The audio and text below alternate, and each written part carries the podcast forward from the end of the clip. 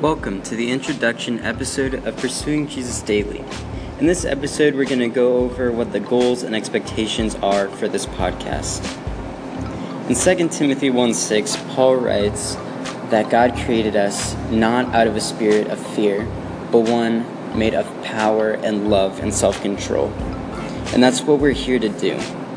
In each podcast, we're going to go over and discuss certain topics or issues that many of us struggle with today. We will not exercise prejudice or hate, but instead we will look to what the Bible says regarding the issues that we struggle with, whether that be the issue of anger or pride or feeling distant from God. These are major issues that need to be recognized and heard, and through knowing that and through knowing how to deal with these issues, we will know how to pursue God more and we will know God more. And that's ineffable. We need we need God. So I'm so excited to go on this journey and see what God does with this podcast. And I look forward to hearing from you and to receiving feedback. And yeah.